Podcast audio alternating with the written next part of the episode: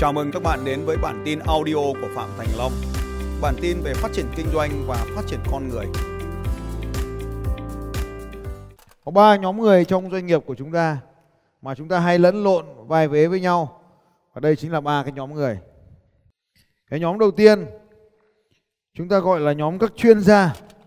Chuyên gia là những người làm công việc chuyên môn, họ giỏi một kỹ năng, một kiến thức, một trình độ nào đó. Họ có những cái kinh nghiệm đặc biệt nào đó để tạo ra những giá trị cho khách hàng của chúng ta. Đây là nhóm chuyên gia, nhóm những người tạo ra giá trị cho khách hàng. Cái nhóm thứ hai là nhóm người làm công tác quản lý doanh nghiệp. Nhóm quản lý này là nhóm những người điều quản lý và điều hành thực hiện công tác quản lý điều hành. Ví dụ như giám đốc, CEO hay là quản lý tài chính CFO hay quản lý công nghệ thông tin CIO giám đốc công nghệ thông tin. Những người này làm công tác quản lý. Những người quản lý là làm công việc của họ là tạo điều kiện để cho chuyên gia làm việc. Công việc của họ là tạo điều kiện để các chuyên gia làm việc. Vậy tôi hỏi các anh chị là người bán hàng là chuyên gia hay quản lý? Chuyên gia. Vậy người quản lý bán hàng là chuyên gia hay quản lý? Quản lý hay chuyên gia? Họ đóng cả hai vai các anh chị. Nếu như họ gặp khách hàng, thì họ đang đóng vai trò chuyên gia. Còn họ gặp nhân viên sale trong nội bộ, thì họ đóng vai trò là quản lý. Như vậy chuyên gia hay quản lý cũng vẫn là người đó thôi, nhưng mà là tùy thuộc chuyên môn à tùy thuộc công việc họ đang làm lúc đó. Và cái người thứ ba là người làm chủ cái doanh nghiệp của họ. Người này công ty nếu có lợi nhuận thì họ được chia theo số lượng cổ tức đóng góp, cổ phiếu đóng góp của mình, được gọi là các cổ tức. Cổ tức là khoản lợi nhuận được chia. Nhiệm vụ của người làm chủ là cung cấp các nguồn lực để người quản lý tạo ra các điều kiện làm việc cho các chuyên gia để các chuyên gia tạo ra giá trị cho khách hàng mục đích của chúng ta là cần phải thoát ra khỏi vai trò người chuyên gia. Điều này có nghĩa là gì? Khi hỏi ai đó đang đang làm gì đấy, dạo này có bận không? Họ trả lời bận, thì suy ra họ đang ở vai trò là những người làm công tác gì các anh chị? Chuyên gia. Những người đang rất bận là các chuyên gia, bởi vì công việc của họ phải tiếp xúc trực tiếp với khách hàng. Họ phải làm việc và ràng buộc vào nhau nên họ phải tiếp xúc trực tiếp với khách hàng trong giai đoạn đầu của doanh nghiệp, chúng ta thường phải đóng vai trò chuyên gia. Ta lấy ví dụ, cái anh củ chi xúc xích. Anh củ chi xúc xích, anh ấy đóng vai trò chuyên gia vì trong giai đoạn đầu tiên khi mới khởi nghiệp thì anh ta đến đây làm việc cho bà chủ đó, nên anh ta là chuyên gia sản xuất xúc xích. Sau khi anh ta mở cái doanh nghiệp của mình, trong giai đoạn đầu của doanh nghiệp anh ta cũng đóng vai trò là chuyên gia. Anh ta phải vận hành máy móc. Anh ta phải trực tiếp tham gia vào sản xuất.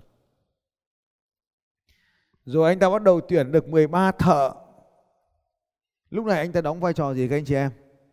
Quản lý 13 ông việc này để ông làm việc tốt hơn.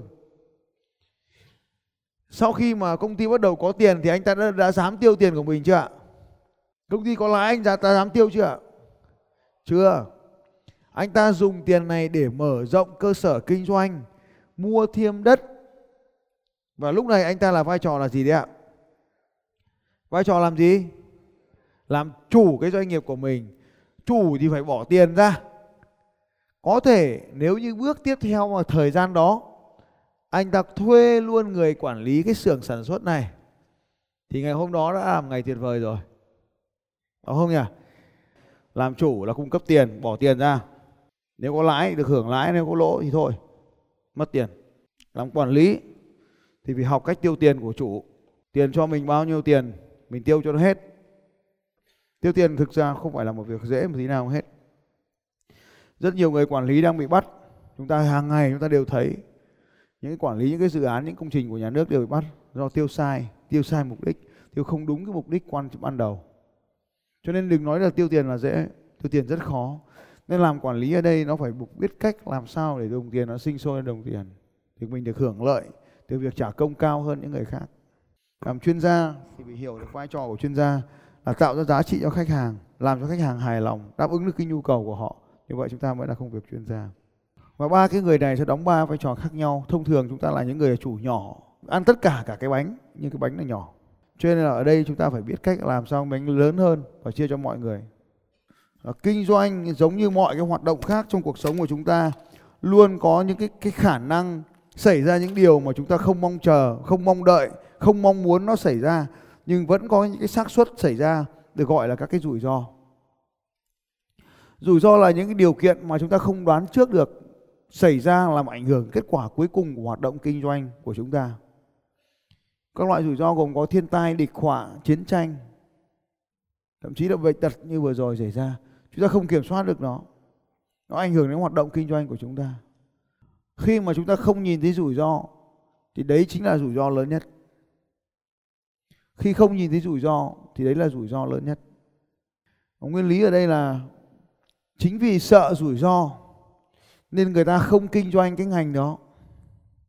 Vì thế mà thị trường khi có rủi ro lại là một thị trường xanh, ít sự cạnh tranh cho nên ít sự cạnh tranh, cho nên lợi nhuận lớn.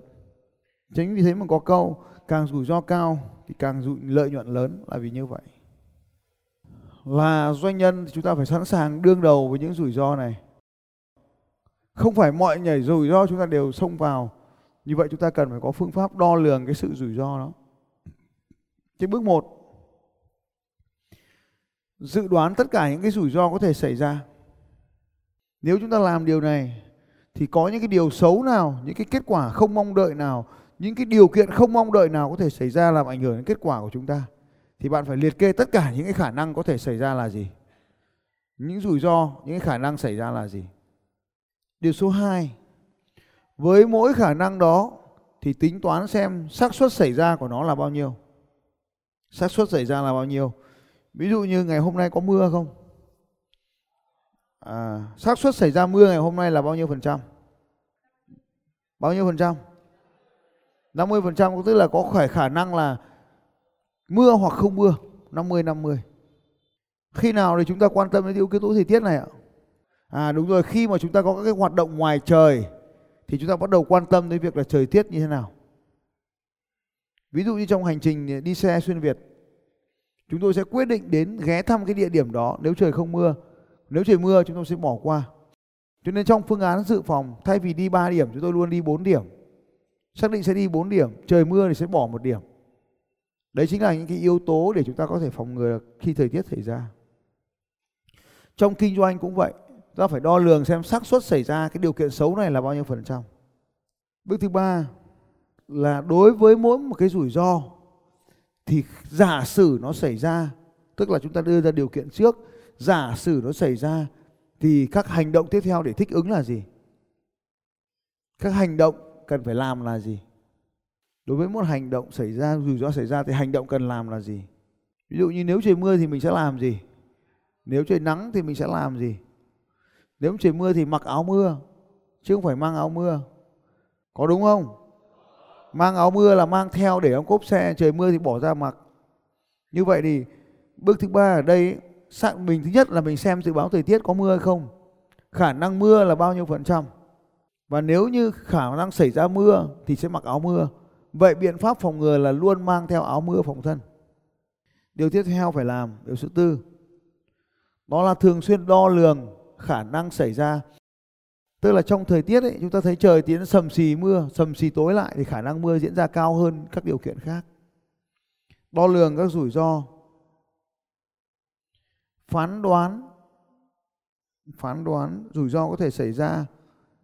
Tính toán xem nếu rủi ro xảy ra thì còn có lợi nhuận hay không. Được gì, mất gì. Rất nhiều người sợ rủi ro, nhưng hỏi rủi ro xấu nhất là gì? Thì bảo bị mất tiền. Thế thôi, mất tiền thôi. Thì chúng ta phải đo lường cái rủi ro. Xem được gì và mất gì nếu xảy ra, xảy ro và nếu như thấy nó ổn thì hành động bất chấp rủi ro. Hành động bất chấp rủi ro. Nhưng mà có hai cái thứ phải tránh là pháp luật và đạo đức. Phải luôn tuân thủ pháp luật và đạo đức. Bất chấp rủi ro, nhưng phải tuân thủ pháp luật và đạo đức. Thưa, không nói thế này sau có ông bảo cùng lắm là vào tù nhỉ? Cùng lắm là vào tù thì có làm không? Vẫn có ông làm đấy, bình thường. Cùng lắm là vào tù cùng lắm là là vào tù rồi pháp luật và đạo đức thì chúng ta phải tuân thủ. Nên là cái việc thượng tôn pháp luật là một trong những điều kiện rất là quan trọng của doanh nhân chúng ta. Bao nhiêu trong số các anh chị sẽ hành động bất chấp những rủi ro giơ tay lên nói tôi. Cái việc các anh chị đang mặc một cái áo đỏ trên người, nó cho thấy các anh chị đã chấp nhận cái sự rủi ro đó. Cái áo đỏ mặc trên người, nó được gọi là liên tục tiến lên. Bạn chỉ có thể tiến lên một bước nếu bạn chấp nhận những cái rủi ro trên cái hành trình tiến lên đấy cho nên khi bạn có một chiếc áo liên tục tiến lên, thì hãy nhớ rằng bạn đang rất mạo hiểm bạn phải hành động với cả những rủi ro nữa